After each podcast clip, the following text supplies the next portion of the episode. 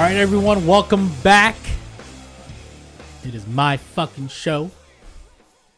The Dominican flag is here. Myself is here. And my man, Young Flame, is here taking over the show, taking Berkey's seat. Berkey's gone.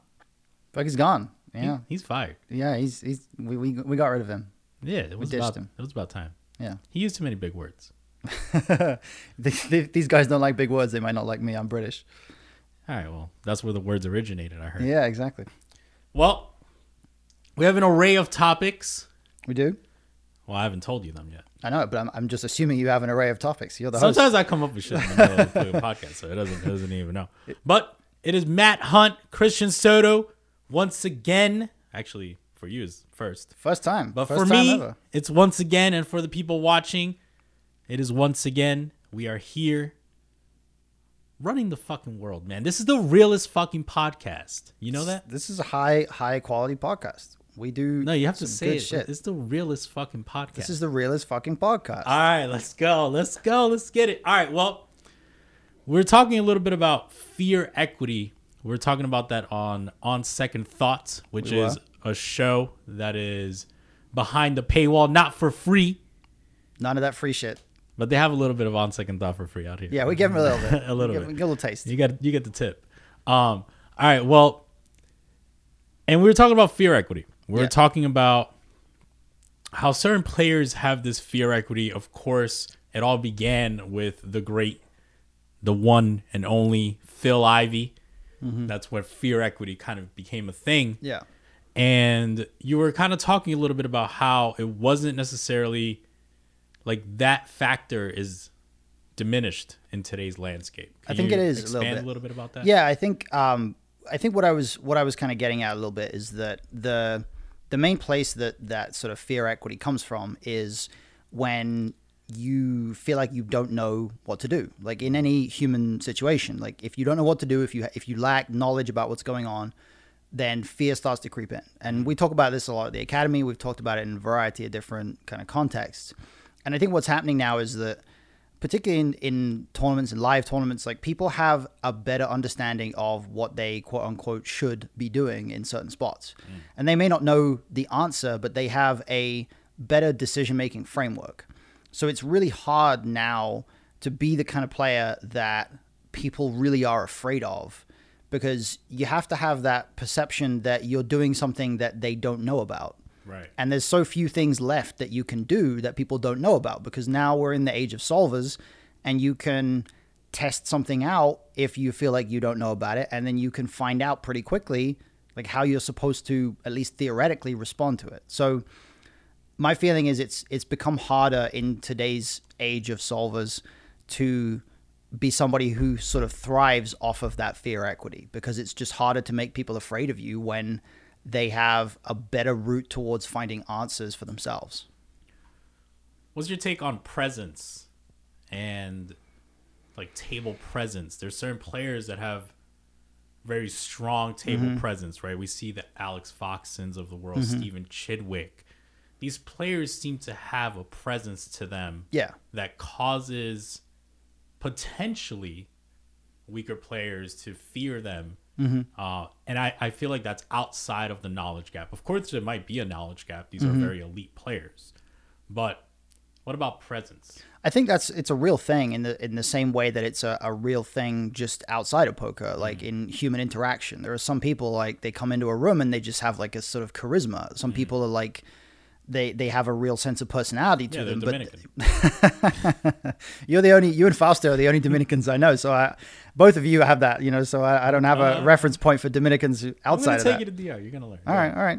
Um, but so there are people who have that that sense of presence in that regard, and then there's people who have a presence that's kind of the opposite way. Like there are people who, when they step into a room, there's there's like a, almost like an intimidation factor. You mm-hmm. know, some people are like I don't you you get this immediate vibe of like I don't want to mess with this guy. Yeah, yeah. And sometimes it's because they're like you know just physically like bigger and, and t- more intimidating, but sometimes it's because they just give off this like a vibe where it's like they seem really like angry all the time. You know, sometimes it's like I just don't want to talk to this guy Yeah, yeah. because he just seems like he's going to be snapping at me or something. For sure. And, and so people have different kind of presence in in just a in a personal sense, and that manifests itself at, in in the poker at the poker table because everything manifests itself at the poker table. You know, so I, I think people have people have a table presence.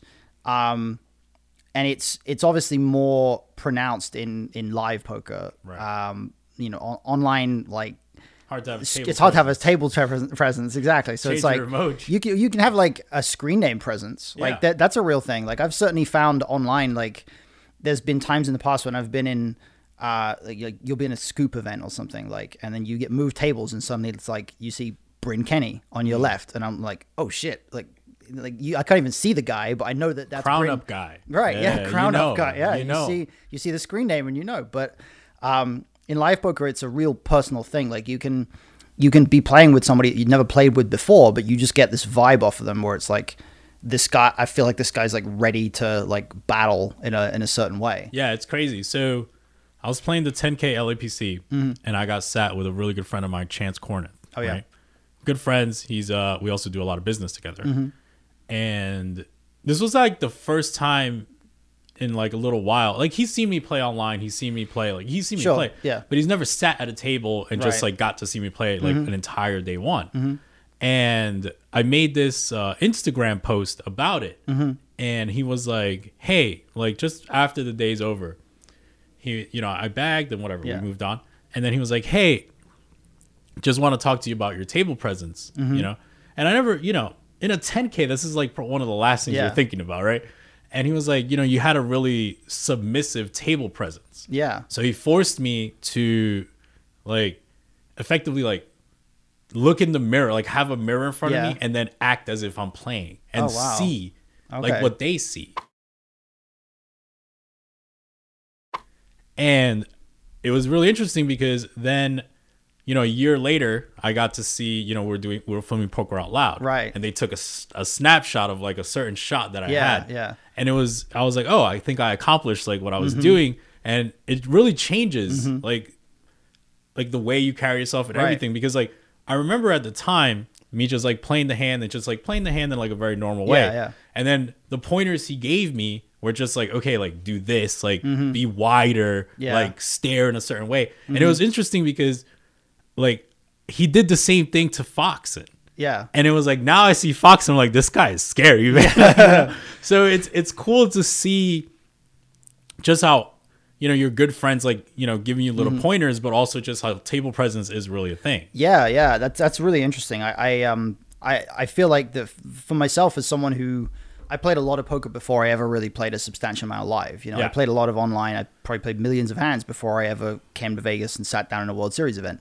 And so my you know my like understanding of how I act and carry myself at a live table is it's always going to be a work in progress for me because I didn't come through as a live player, and and I feel like my table presence I, I would probably be like on the on the side where I I don't know if I would necessarily come across as submissive, but like I don't think I'm like a dominating presence at the table. Trust me, I didn't like him saying that word. Like, Right, it, wasn't, it wasn't like, like he, he, Yeah. he even pre- pre- prefaced it by Yeah. saying like, "Don't take this the wrong way." yeah, yeah, yeah, right, right.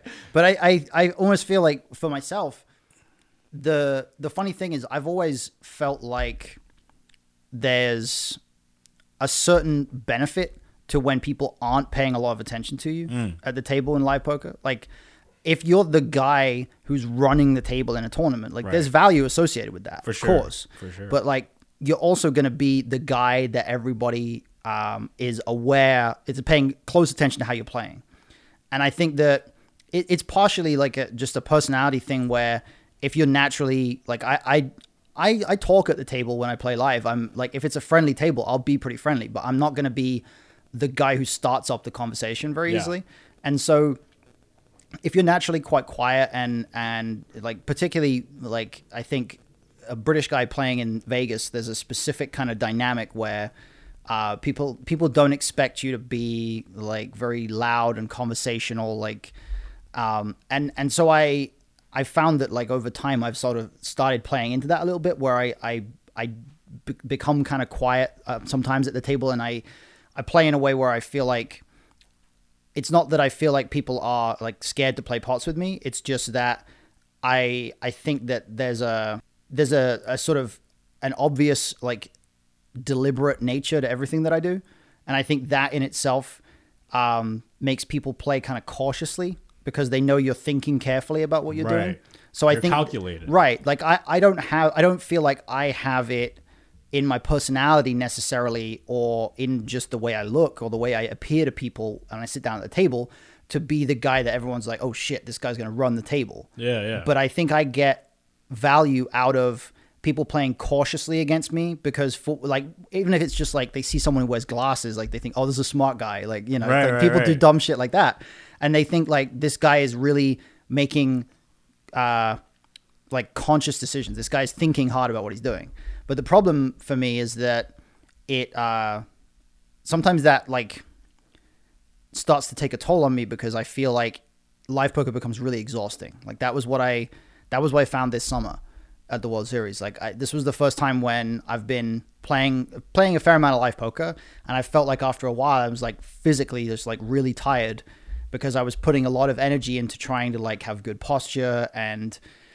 I was trying to like be very still and and I was putting so much energy into like my sort of live poker the all of like the the live stuff like the the Live Pro. yeah live pro stuff. Um the it was it was really wearing me out and I was getting to the point where like trying to maintain the same posture while I was making a, a decision or while I was like tanking or while my opponent was tanking. Like after a while I found that at the end of days like my shoulders would be super tense and everything because I was like trying to hold the same position and I was like tensing up. And so uh, I'm the for me like I'm in the middle of like trying to find a place with my live game where I can be relaxed at the table, but without losing that ability to have people like take everything that I do kind of seriously. Um, so it's an interesting experience for me in, in live poker, but the, certainly I feel like the the presence thing is is a really real thing. And it comes and goes. You know, if I'm playing against someone that I view to be a VIP, mm-hmm. I'm not gonna be sitting there, you know, like with the whole thing. Yeah. I'm just gonna be like kind of having fun with them and stuff like that. Mm-hmm. So it's it's one of those things that it's it comes and goes. Mm-hmm. There's a time and a place for it. Right. Before we get into the next topic, we have to pay the bills. You know, We do. We have to pay the bills. So, the February Academy is sold out. You can no longer come here. We will kick you out. But there is one in April. So if you want to gear up for the spring, if you want to mm-hmm. be ready for those summer matches versus Brits in Vegas mm-hmm. or Brits anywhere around the world, In Britain even. even in Britain. you can come to our April Academy and have some fun. Yeah, for sure. Uh, with myself, Hunt, and maybe if Berkey's still here, if we decide to bring him back. Yeah. Not so sure about that. He's been a little bit rusty. Yeah. But uh Oh, Am I right in saying it's uh, April 1st to April 3rd? We should I do believe a little I believe it is. You think we could do a little April Fool's thing for the for the students, and we'll just uh, we'll show up and we'll be like, "All right, you're here to learn how to play stud." You know, How about we just don't show up? we, we just let them in and like just there's nobody here. how long will it take before they start complaining? That's the that's Probably the like test. Probably like 15 minutes. April so. Fools, we're just wasting three hours of your time. Yeah. All right, so I do want to talk about a certain subject with you. all right. What's that? So you have a big parallel with language and poker. Your Sure. background is a linguist. How many languages do you speak? Um, I obviously I speak English. Uh, my French is pretty much fluent. Um, it's it come it, it like it changes depending on how much practice I've had recently. Right, of course. Yeah. But like if I went to France after a day, I'd be back into it, you know. Mm-hmm. So my French is pretty much fluent. So I would say I speak two languages fluently. Good. Um, like the next best language for me is Spanish because Yeah. I spent a few months in Mexico. Dímelo todo. Ya tú sabes, loco. Dímelo. No puedo hablar español ahora. Okay, that's pretty tengo, good. tengo, tengo que practicar mucho más. All right, you almost there. You almost at the flag. I got you. All right, you got. You need a little bit of swag in Almost, the- almost. You, you need a little bit of more like you know. That's about as much as Spanish is going to get me to speak publicly. Tato, tato. All right. Um, so Spanish is like my third best language, but it's not great. So you're like a love language kind of guy. I'm Yeah, I Europe- got I'm a. European man. No, we're, all, you- we're all that way. I don't feel like English is a love language. Uh, maybe not. That's English true. is trash. We- We're like we're like the the British people are like the the like we're the low level Europeans. You know, we're not even going to be Europeans in like another month. German is definitely not love language. Ju- yeah, I, you know what? I, I had that conversation when I was in France with a bunch of people. They were like, like I was like, I don't care to learn German because it just doesn't sound like a nice It's language. not a seduction language. You're a seduction kind of guy. You're a married, seduction kind of guy. I'm already married. Yeah, now I know how you got married. you hit it with a little bit of Spanish, a little I'm- bit of French. I married an American. Americans are easily impressed. All right, you hit it with some Span. you hit it with some French in, a, in like a Spanish dinner. I got you. All right, all right. She's like, You you, know, you, You know, got me." baby, I do all this. I got you. Man. You good? It's funny actually because you you did kind of call it. She, my wife always t- tells me she wants to uh, she wants to go to France to hear me speak French. So like, Ah, you yeah. see? so you did you did call it. You called it. got you. But regardless, um, Spanish is like my third best language. Okay. Um, and then everything else from there is like stuff that I know a little bit of. Uh, Right. I studied a little bit of Russian in high school, but I've forgotten most of it. Like I can, I can kind of, I can read the Russian alphabet still, um, and I can understand bits and pieces. Um, so like basically Russian, German, um, I can speak a little and understand a little and read reasonably well. Portuguese, I can read a little. Uh, I can't really speak any. Um, Dutch is kind of the same uh, because once you start studying certain aspects of language, you start to pick up on reading really easily. I see. Because reading is like the the easiest of the four disciplines, like listening, speaking, reading, reading, and writing. Reading is the easiest one to pick up because your brain gets as much time as you want to digest the Ah, information. for sure. Like listening, you have to do it in real time. Yeah. Speaking is a creative thing. Writing is a creative thing. But reading is the one where you just sit and if you take if it takes you five minutes to understand a sentence, that's fine, right? Mm. So reading is easier. Um, Italian, I can read a little as well, but like basically everything everything after Russian. Oh, um, I, I spent a couple months in Turkey uh, a few years back too, so I speak a little tiny bit of Turkish. But that's that's basically it because it's it's like English and French pretty much well, English fluent, French pretty much fluent, Spanish like kind of okay, and then there's a big drop off after that. But like there's a lot of little bits of stuff because I've spent time in other places like Poland and Czech Republic too, and you pick up words, but you never really get to the point where you can actually speak it. So often I hear you talk about the relationship between language and poker. Mm-hmm. And I'm gonna tell you the truth. I don't really pay attention to half the shit you say when you say that. So I need, All you. I, I need, Okay. you, I need you to explain. This I appreciate shit. your honesty. All right. So the the way I see it, right, is um, poker is a game that is a mathematical construct. Like Right. it's something we invented that did not exist at a certain point in time. We created it as a game that we could play, and everything exists mathematically. The the properties of a deck of cards exist mathematically. Like Right. uh, a certain card is higher than another, lower than another. That's all math, and because humans can't communicate in math like we can't i can't just like spit out an equation at you and have you understand it and you can't you know say say something back to me in Yeah, we're not math. Like- computers, right? right exactly yeah. right we can't we just aren't computers we're biological beings we we needed over time we needed a way to communicate we needed a way to um, you know get uh, something from each other, like over over time, just outside of uh, of any kind of game environment.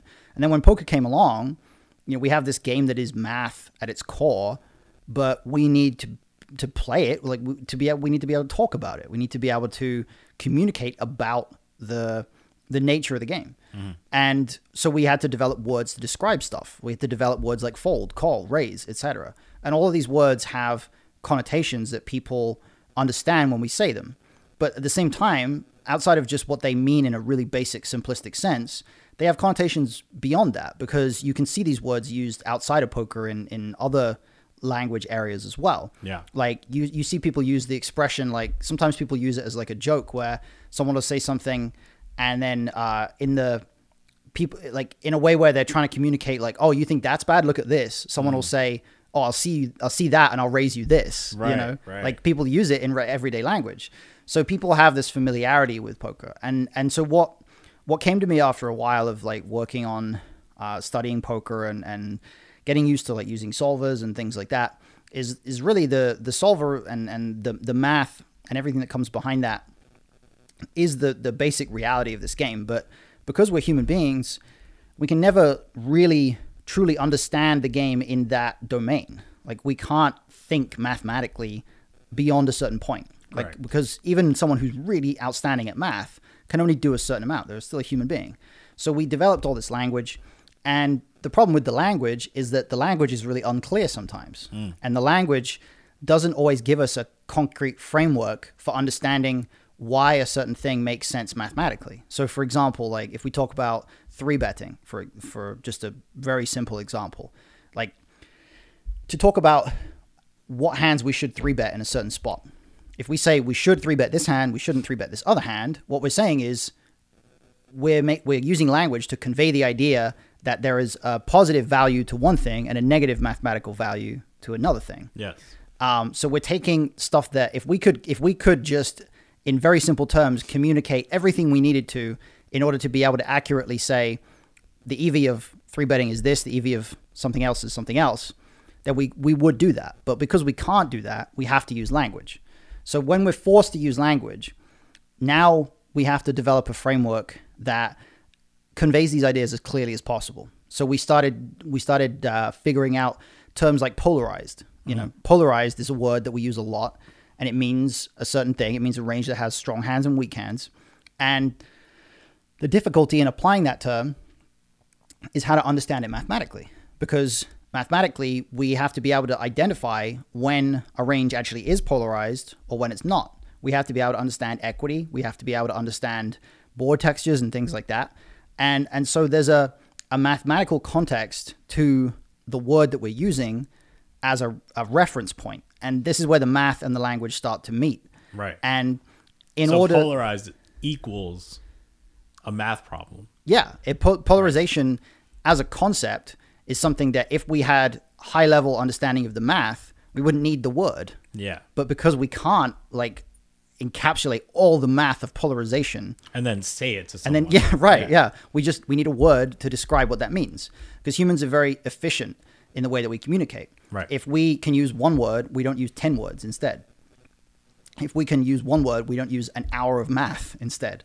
You know, so uh, we created that word polarization. We created How about using words. harder words that are unnecessary? Because that seems to be a theme of the person that usually sits in your. It does. It does. I think the the the thing about language as a whole is that it's really less about the words that you're using and more about your ability to be understood by your audience. There's a thing in linguistics called communicative competence, which uh, shout out to my buddy back in England, Martin Davis. He's very big on this from uh, when we used to talk about this in college. It basically refers to the idea that if the person that you're talking with understands your intended meaning, then nothing you said was wrong. But if they don't understand, then even if you said something that feels like it's what you meant, then clearly you didn't say it right. Yo, Matt Hunt is giving out dating advice here. Dating advice? Yeah, it's like How is that dating advice? That's like the best. Say what you said again, and all the girls listening are really gonna get it. Okay, Like, so what, okay, what I said, all right. So what I was saying, let me try to repeat. Let me try to repeat the whole thing. Communicative competence is if you, and this is a broad thing. It's like I, I should stress, like I I've done linguistics as part of my college degree, but I'm telling you, but you're, you're giving out fire okay, advice to all the guys listening. Right I am not a professional linguist. There are people way more qualified than me. So if Mm. I'm wrong about some aspect of this, I apologize. But um, communicative competence is if you if you say something and the message that your intended recipient gets is not what you wanted, Mm-hmm. then that means there was a flaw in how you communicated. Yes. It doesn't mean that the person who is receiving the the communication is somehow wrong. You see right? how this is like the, the top end dating advice of all time. I don't. Like, I, I, don't see how Look, you man, don't see I'm, this. I'm happily married. I don't have communication problems. I don't. That's what I'm I saying. don't- That's why you're happily married. You don't have communication problems. All Like, this is like the most legit dating Okay, advice I've ever heard in my life. All right, all right. Well, um, for anybody who this is useful for, You should charge for should this shit. I should charge for this shit. Yeah, this is like Uh. some real like you could be on the you could really help people. Oh man, this is common knowledge for anyone who's done a languages degree. Dude, you should talk to the women in my life. All they say all they say is like, you got communication problems. Maybe I just use too much like, you know, the things I'm trying to say doesn't get to where it's supposed to be intended to. I, I I'm not gonna say what I was gonna say. I'm not gonna because I don't want to. I don't want to disparage anybody. But uh, the yeah, where was I? I'm, I'm trying trying to find my my. I place. What rattled was- you. Was I it- rattled you. What was the original point I was fucking making here? I was talking about communicative competence. I was because talking about if if what you're saying Oh yeah, you, if you, what you're saying isn't received in the right way, it's because every communication has a different context, mm-hmm. and you can you can't expect in any situation to just say something that makes perfect sense to you and have somebody else inherently just immediately understand it. Because it's the, that's the equivalent of like saying something in me saying something in English to someone who doesn't speak English and then being like, well, oh, well, you know, I, I said something in English. What I said made perfect sense. Why didn't you understand? Yeah, for sure. Like you, you have to be adaptive to the context in which you're communicating. Let's talk about that. So there was a discussion between Matt Berkey and Daniel Negreanu on Uh-huh. Twitter, Mm-hmm. and Daniel said that there was ways that high level concepts of poker Mm-hmm. can be translated. That's the word I'm going to Yeah, use this yeah. time. Can be translated in such a way that anyone can understand it. Mm-hmm. Berkey fires back and says, if that was the case, they would no longer be higher level concepts. Uh-huh. You, as a linguist, what's your take on that? Well, Berkey and I talked about this in, in the aftermath after it happened, and I actually mostly agree with Daniel here. Um, I I think that I, I I see what Berkey's getting at, but I think the the difference is I think Berkey's referring more to the idea of the implementation, um, and I think it's it's absolutely true that a high level concept, if it could be implemented easily, it wouldn't be a high level concept. But For sure. I think that a good teacher will always be able to explain a complex thing in a simple way, depending on their audience. If you go on, if you go on YouTube, there's a channel that I really like called Wired, which had- posts a lot of videos about technology and stuff like that. And they do these things where they get someone to come in and uh, explain a very complicated concept at five different levels to different people. So the one, this video that I that I watched, the most recent one, was a woman who was a professional in the field of quantum computing, uh, which a lot of people just don't know what the hell that is. Yeah, it sounds tough. Uh, yeah, and it was like a 20 minute video, and the it was her explaining what quantum computing is to like a seven year old, and then like a 15 year old, and then a college student, and then an IT professional, and then a, another guy from the field of quantum computing. Wow. And so she explained the same concept at five different levels to five different people, and they all understood exactly what she was talking about because she was explaining it on their level.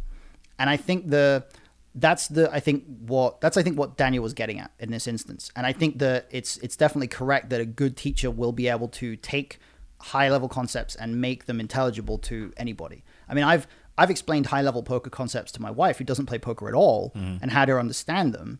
And I think the reason I'm able to do that is because I have experience in in understanding what it's like to communicate with t- so many different audiences. You know, I've I've taught players of a lot of different backgrounds, and I've also explained poker to people from outside poker. Like I have a lot of friends back in the UK who don't play poker. I have family members who never played poker, and I've specifically attempted to to explain high level stuff to them, uh, kind of to force myself to to understand it better in some ways. Because they there's a I don't know if this is a thing that people say here, but but in the UK there's a uh, a sort of a, a phrase that people say sometimes, which is that you don't really understand something until you can under you until you, You can, can ex- teach it. Explain yeah, it to your grandmother is what they say. Oh, yeah, I've heard that like, too, Yeah, yeah. yeah, yeah. So like I, I've always uh, tried to keep that in mind when teaching because I think that if you can't explain something to somebody simply, then a lot of time you just alienate your audience. And and I think the the the disconnect in the debate that Berkey and Daniel had is that I think Berkey was talking about high level concepts with regard to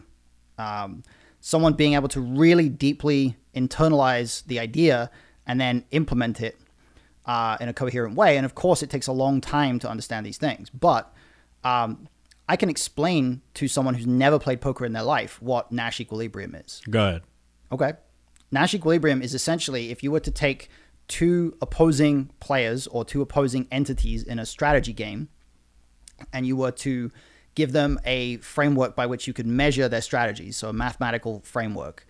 A Nash equilibrium scenario would be a scenario where essentially each party in the competition was able to anticipate the other player's strategy to the point where neither player had any obvious better strategy available to them.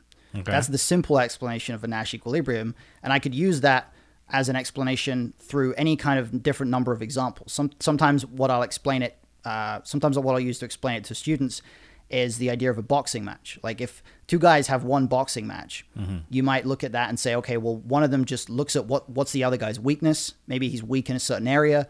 I should target that. And the other guy looks at the first guy and says, what's his weakness? I should target that Yeah. and then they have one match and somebody wins somebody loses But let's say those same two guys have 100 boxing matches. By the end of that, they know each other's strengths and weaknesses extremely well.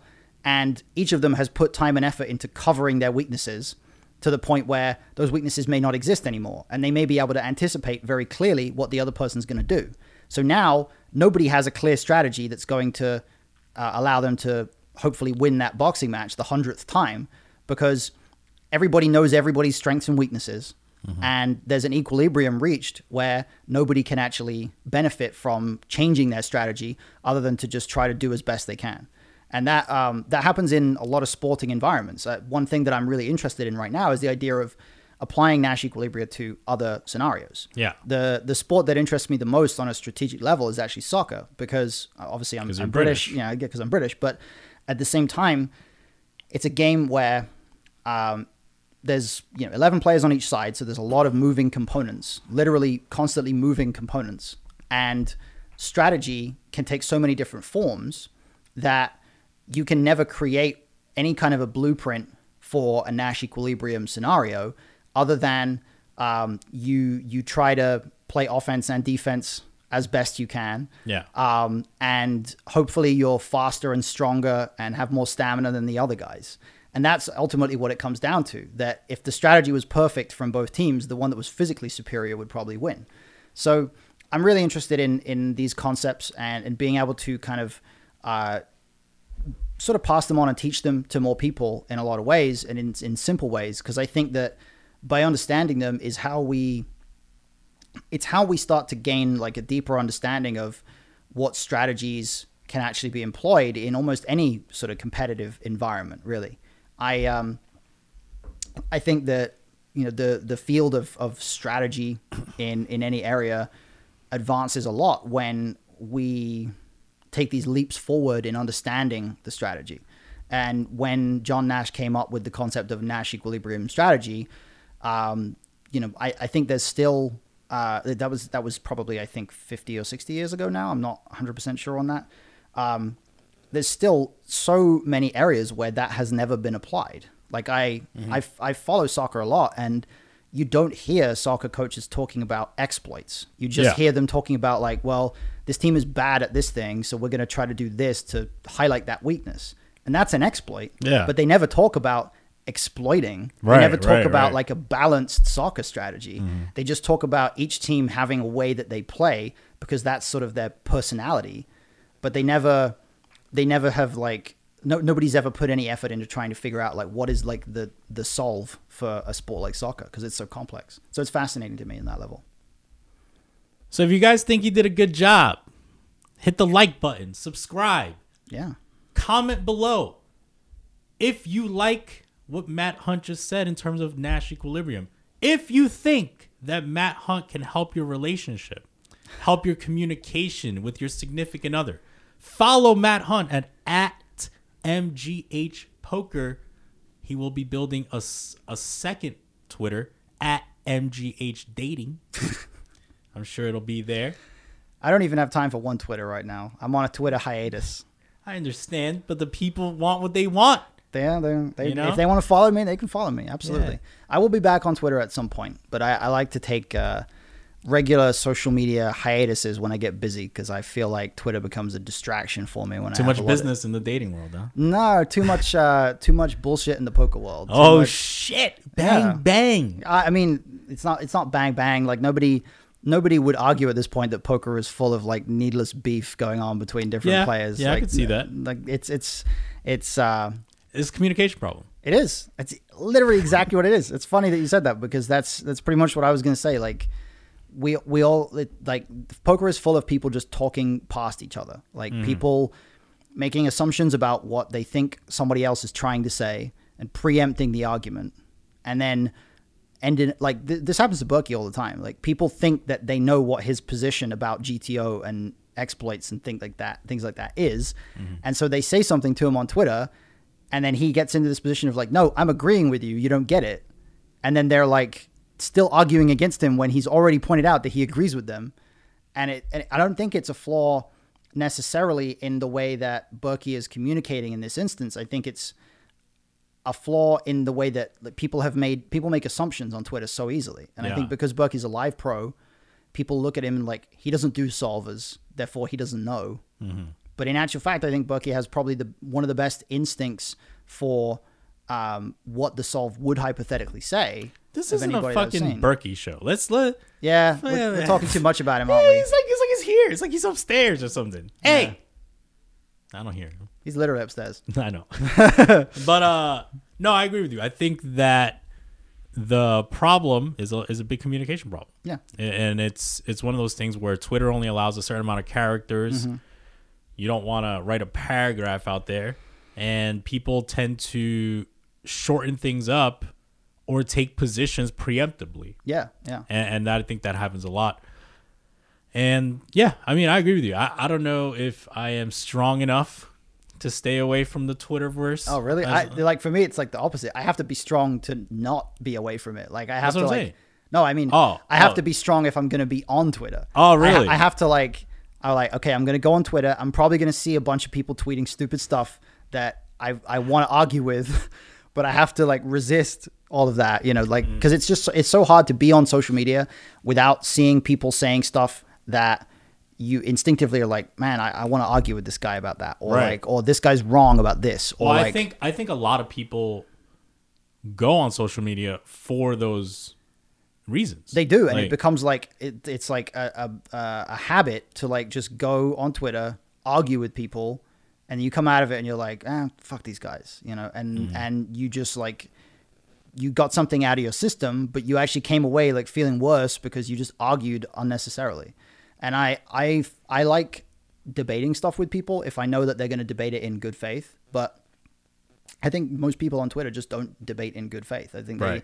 they they debate with the intent of proving themselves right, and they debate with like they basically come into it having already basically said there is no way I am ever going to admit this guy is right or has a point, and the discussion goes nowhere. yeah. Um, and and that that's just a problem because you can't have a coherent debate that way. And the the the biggest the the biggest flaw with the whole thing is like this this is the site that runs our entire fucking society right now. Like billions of people are ha- like conducting these debates about every issue affecting society, and they're doing it through 280 characters or less. Yeah. In a way where how can you possibly understand somebody's point of view in that context? Like, how could you possibly convey the complexity of uh, certain ideas with that little space? And I think this is, I, I would imagine there's probably people like myself who who come from a language background and who who are accustomed to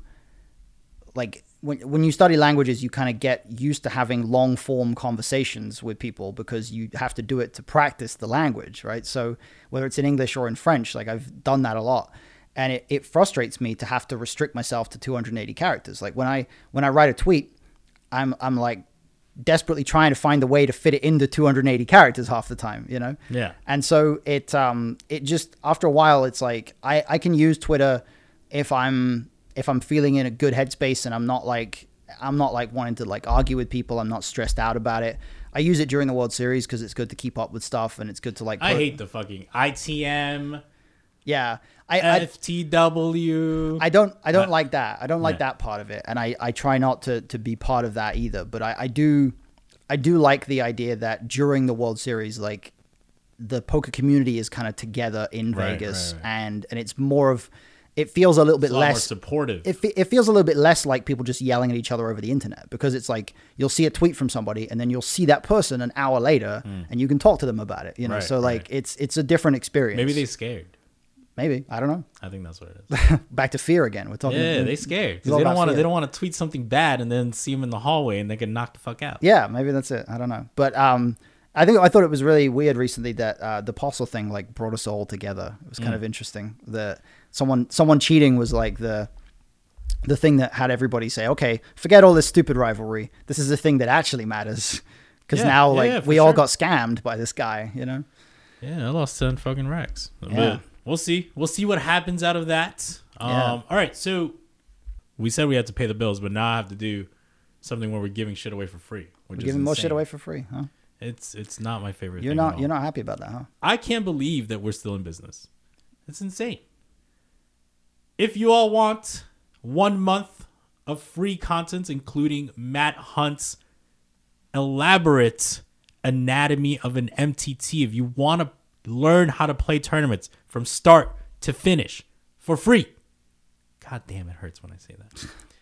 Use the code S, the number four, Y, the letter Y, gift. S4Y gift. I'm sure it'll be here where you all can see it. You get a free month. A lot of good stuff out there. Berkey's doing exploitative matrix. I'm doing hand classes. My man Matt Hunt, he's doing everything that has to do with a goddamn tournament that ever existed. If you want to do turbos, if you want to do the main event, if you want to do normal $1,500 dusties, if you want to do the $500 big 50, you get it all. Was it big 5500? It was. I got it all. I fired. You did. You did get it all. That that's like the biggest hype package I've ever gotten. I got you. I don't man. get I don't get trailers and hype packages like you and Berkey do. I'm just uh, I'm just the coach, so I, I'm I'm grateful that you gave me a little 10 second hype package. Dude. I'm giving you like second career paths and everything on I know, this show. Making have, me- making me into some kind of dating you about to. You about to be Hitch? You ever saw that movie? yeah, I did see yeah, that. movie. Yeah, that's you right now.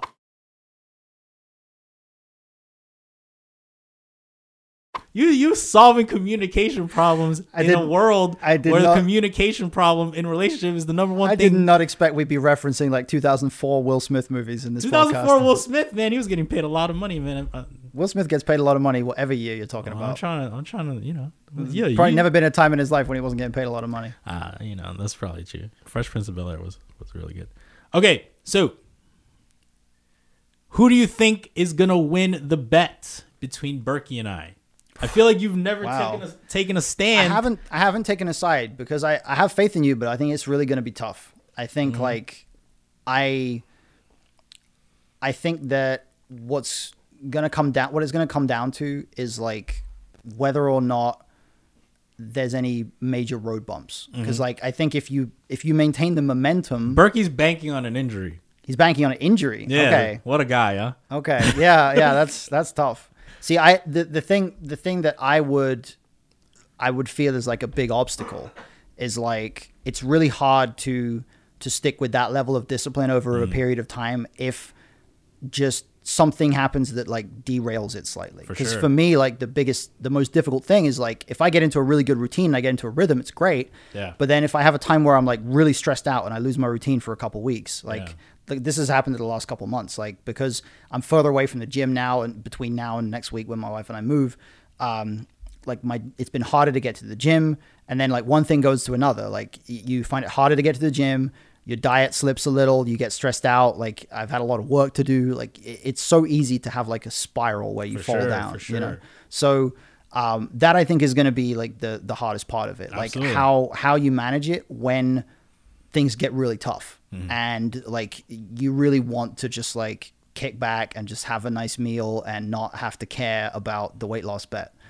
Yeah, It's it's, crazy. I've uh I've effectively how I've envisioned this is I have to prepare effectively for making all things easier. Right. Right. So a lot of the things that Berkey was telling me was like, oh, you know, you you have to kill yourself out there. You know, you have to like get a trainer, and you can't. If you don't get a trainer, you're not gonna get to ninety percent of capacity. And it's Mm-hmm. like, all right, well, he's like, have you ever trained to the point where you throw up? And it's like, all right, listen, man. If I'm training every day to the point where I throw up, I'm not gonna go back.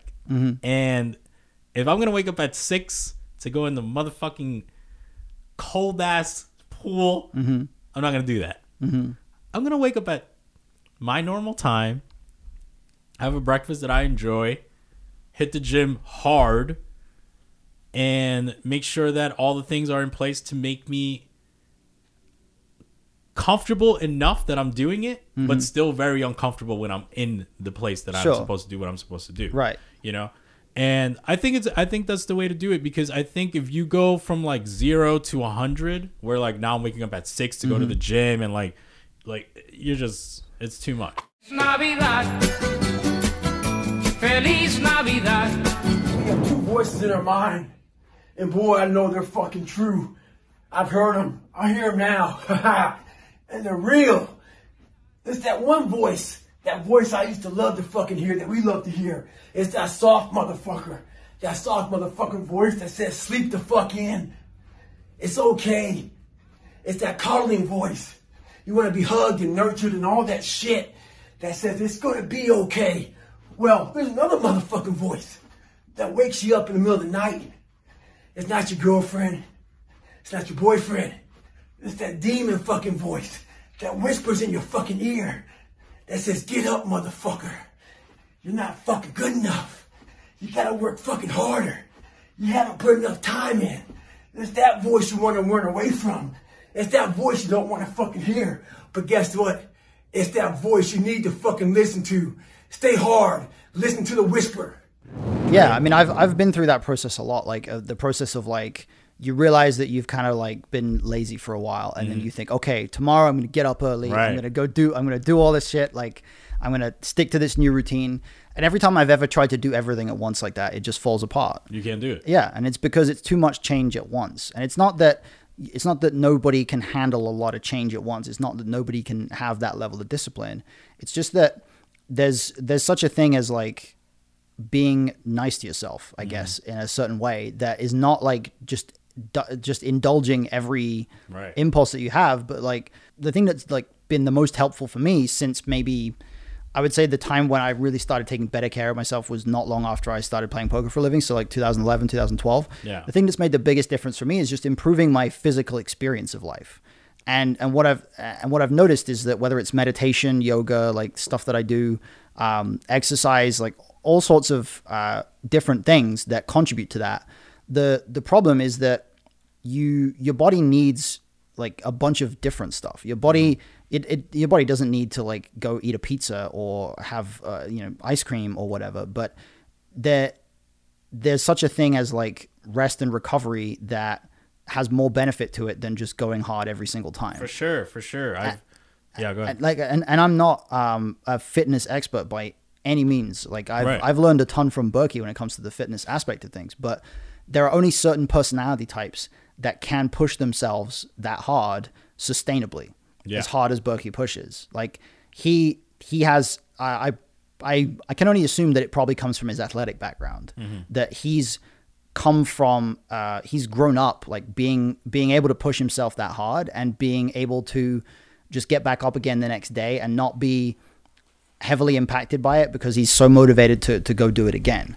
But So like my- if I if I pushed myself that hard, the next day I'd be like, screw this, man. Like, yeah, absolutely. I That- just that's wouldn't that's kind of my way. take, and I think that it works in many other avenues. Mm-hmm. So if you are trying to learn poker and you're going from a very novice Mm-hmm. or you know you're playing one two no limit or or something like that. I'm not I'm not you know I'm sure there's great players out there, but if you're going from that point and then you wake up and say, you know what, I haven't been studying enough, Mm-hmm. and you're just gonna fire up sauce videos and like buy a PO, buy PO, and like you're there's no way Right. you can go from this point to this point and think you can you can do that. And Right. So every day if you chip away, you just mm-hmm. chip away, chip away. Eventually, mm-hmm.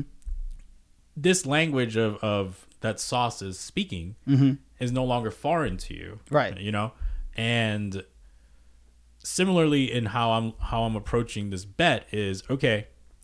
I have my scheduled cheat days, right? I'm not gonna try to do too much damage, and I have my five day routine, and I'm just chip away. You know what I mean? Because I think if I go from zero to a hundred, I just burn out, right? Uh, but I, I did want to talk to you in terms of not only that bet, but taking how would you take someone in today's landscape that was at 0 Uh-huh. and getting them to a point where they can compete in let's say a 3500 WPT main event how would you do that Okay. So we're talking um we're talking primarily live poker, like we're training Right. for live poker. yes Okay. The or you're taking someone that is playing you know the 30 rebuy Okay. you know Okay, I see. So I think there's um the one of the reasons why I am very grateful for the way I came through in poker is because online gave me the chance to just put in so many reps, just to just do a lot of playing poker to the point where it desensitized me to feeling like a certain thing was like really uncommon, you know. So like I've I've played I've like I've flopped a straight flush and lost to a higher straight flush. You know, I've played right. like stupid, crazy hands like that to the point where when I'm playing a live tournament or, or any tournament really, like I don't find myself getting into the, the mindset where I feel like, oh, I'm the chip leader with 20 left. That means I'm guaranteed to win. Like that just doesn't happen to me Yeah. because I've been in so many spots where I've been chip leader with 20 left and I've just come ninth and it sucks. Right. But the the reps that you put in and the experience that you get in just trying and failing and trying and failing are really valuable. But it's so expensive to do that live. Right. So for me, the way I would approach it for someone who's at absolute zero is I would take them. Um, I would start out. Or maybe not absolute zero, because Okay. Mm-hmm. the people listening here are probably not absolute zero. But Sure. so, you know, someone that Yeah. is competent, Mm-hmm. but not necessarily going to be crushing the field, Mm-hmm. you know, something like that. Sure, yeah, I, I would probably um, I would probably take a mixed approach where on the one hand I would f- try to familiarize them with theory as much as possible to allow them to just understand like if it was a bunch of if it was a bunch of bots playing like how would the game look and then what does the real game look like and what can we make what broad assumptions can we make about what people do based on that so like i know we've you know Berkey and nick have had conversations on on this cast about uh, Nick's data and Berkey's live approach and how you marry those together and all that sort of thing. And I don't want to I don't want to necessarily rehash all of that, but I do I do think that the um, the process of learning can be Uh, I think the the how can I phrase this? The process of learning can be sped up quite substantially if you front load certain things. Hmm. So if you if you front load people with an understanding of what poker would look like if it was not played by human beings, Right. you That can then good. insert on top of that like this is how human beings actually play and people will immediately be able to see like wow okay there's all these all these holes all these areas where like a computer would be able to to do this easily but a human being can't. Correct. like randomization or or knowing a perfect defending range against a quarter pot c bet and stuff like that you know? So you can you can then from f- after you familiarize yourself with with those two things like what a, what is the what would a bot do and what would a human do you can then start to kind of synthesize a strategy where you don't overload yourself with complexity early on. Uh, i think that there's a lot of uh, reason to suggest that the the simplified version of a strategy is what we should start with and then add complexity as we go through. And one of the one of the things that um, I think the, the reason why I front load a lot of theory with a lot of my students is because people don't recognize that simple strategies can be effective. Right. And they, they think that the gap between a simple strategy and a really complicated one is massive. But there's a lot of spots where the most complex strategy you could possibly think of and the simplest one you could possibly think of will make virtually the same amount of money.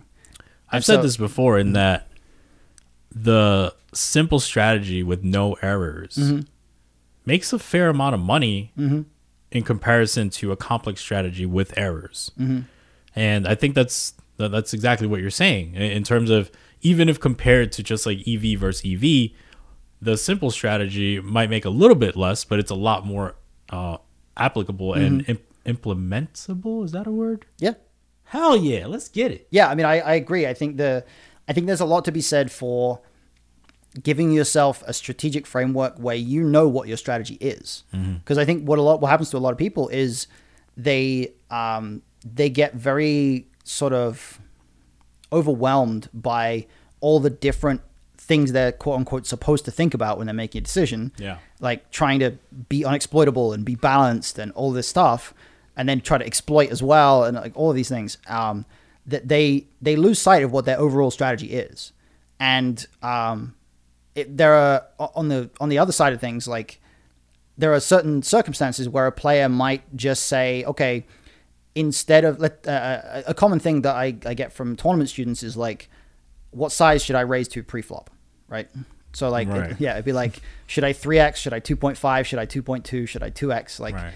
what I say to them sometimes is like, if you just two point five x every spot for the rest of your life in every tournament you played at every stack size, you would save yourself a lot of time and energy, and you would probably lose like a few bucks. It doesn't matter. That Like much, it yeah. just doesn't matter that much. Like it, it spending a bunch of time trying to figure it out, which I did at certain points. Like I, Yeah, I mean, I it- did, I yeah. did that online. Like I spent time, like okay, my opens are making this much with two x, I'm making this much with two point five. Maybe I should open two point five in this position. Like Correct. I, I've Yeah. tried to like mess around with it, and then after a while, I just I came to the point of like all that time I just didn't need to spend on that hmm. because the, the the hourly return on the time that you spend trying to optimize at that level is just minimal. Correct. So I, I one one of the things that I've picked up from Nick a lot working with him is the the idea of trying to capture 80% of the returns as quickly as possible basically. So like not necessarily diving into that 20% of extra complexity until you really get the 80% correct.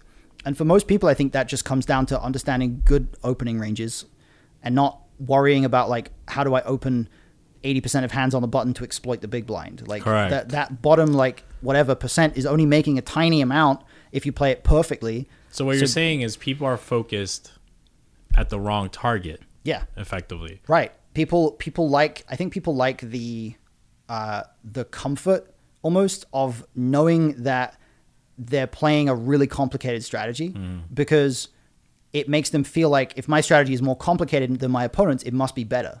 Yeah. if they if they can if they can spend a lot of time on like how do I have three different bet sizings on this river or like how do I check raise this really complicated range or you know everything like that um you know they they convince themselves like oh I'm putting effort into this high level shit man. This is like this is really complicated stuff.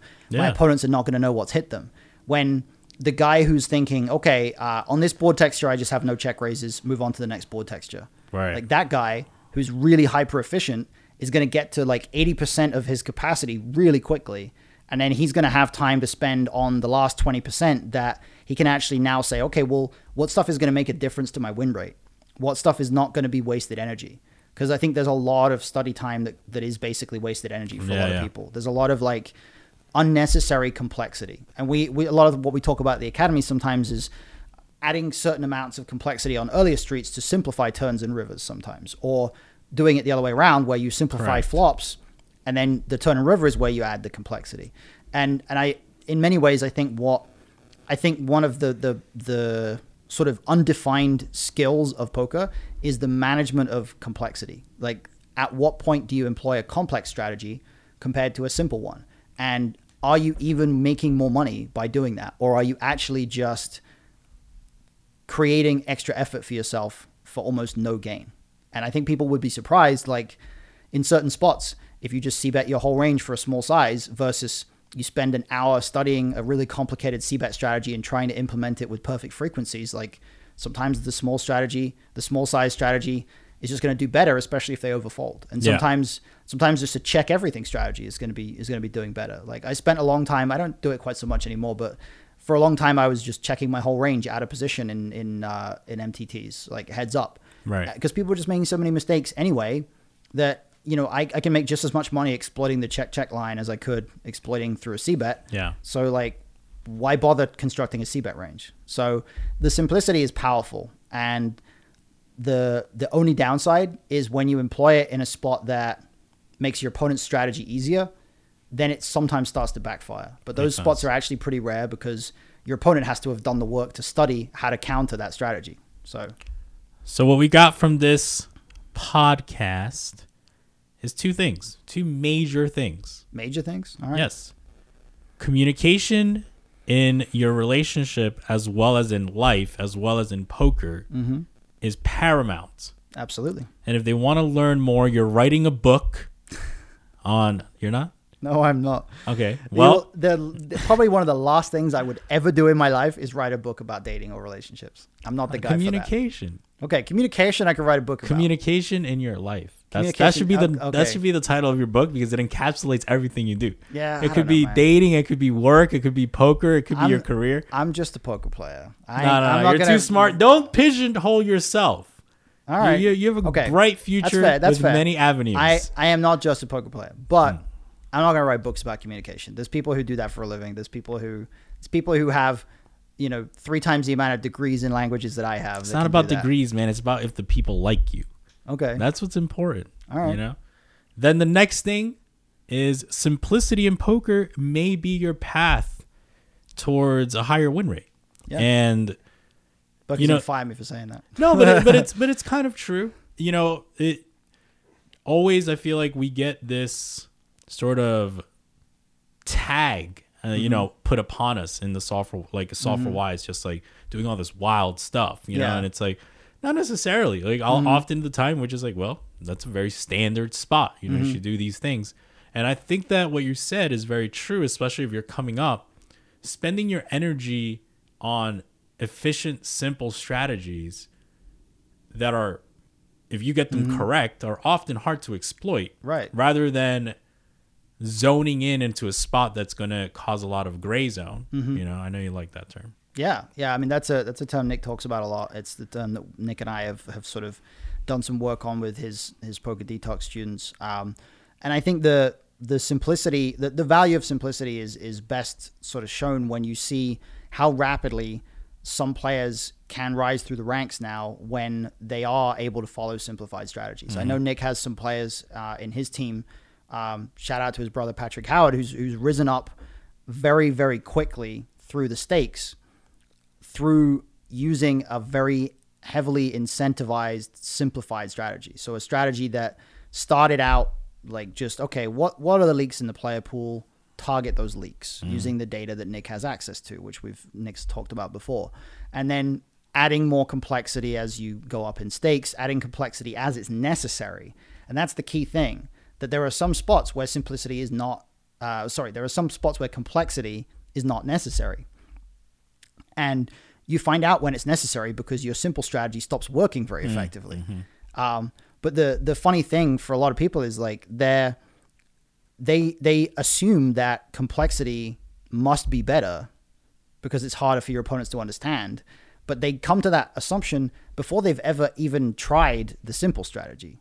So it's almost like uh, it's sort of the equivalent of a tournament player who is trying to figure out how to play 15 big blind poker because they they feel like it has to be more complicated than just playing push fold. Right. Like, like I have to be able to find a way to not play push fold at this stack size. Yeah, that used to be me. yeah, right. It's like, can I just get one through? Yeah, right. But it, but it's it's it's like on a deeper level than that. It's like some people think like it can't just be that simple. Like it can't just be that I can just play push fold and make money. This game has to be more complicated than that. But there's a lot of ways in which it's really not because 15 big blind poker mathematically it just is solved to to a pretty significant degree. So like the the I guess part of it is part of it is is understanding when complexity is incentivized and when it's not. But part of it is also just being willing to understand that certain fields that seem really complex are actually a lot simpler than they than they appear, and just being willing to accept that and not like look for things that aren't there is actually hard for a lot of people. And it was hard for me when I started out. Like I I used to think that all the regs around me knew all this like they knew all the secrets, they knew all the like super balanced plays and everything. And mm-hmm. now I'm like, these guys don't fucking know anything, you know. So That's true. That's it's- true. it's funny. All right. Well, it is a wrap for this show. It was a pleasure having Yeah. my man, the dating expert, communication expert, simplicity expert. He's moving now across town to be closer to us, to guide us Yeah. to where we should be in our life. My wife's gonna find it hilarious that uh, that you guys are paying me as this dating dating expert now. what do you It's- mean? I don't know. Just it's it's just funny. I understand. It's this. You can have a wife and still be a dating expert. I know. Okay. I know. I know. I'm not that. saying you're Actually- you're out there actually, I slinging bring it. this up. My, wi- my wife has been mad at you and Berkey for like six months. Why? Because you mentioned on the vlogcast that I failed my driving test three times, and she thought that was really unfair. She thought you shouldn't have right. said that. Well, you should have communicated it to her a little I, better. I, I didn't say it was that unfair. I thought, like, I, I was like, all right, I deserve it, you know. but like, she, she's like, she's been mad at you for like six. All right. months. Well, I apologize to you. Uh, I'm not going to say more words because I'm trying to keep it simple. All right. And with that said,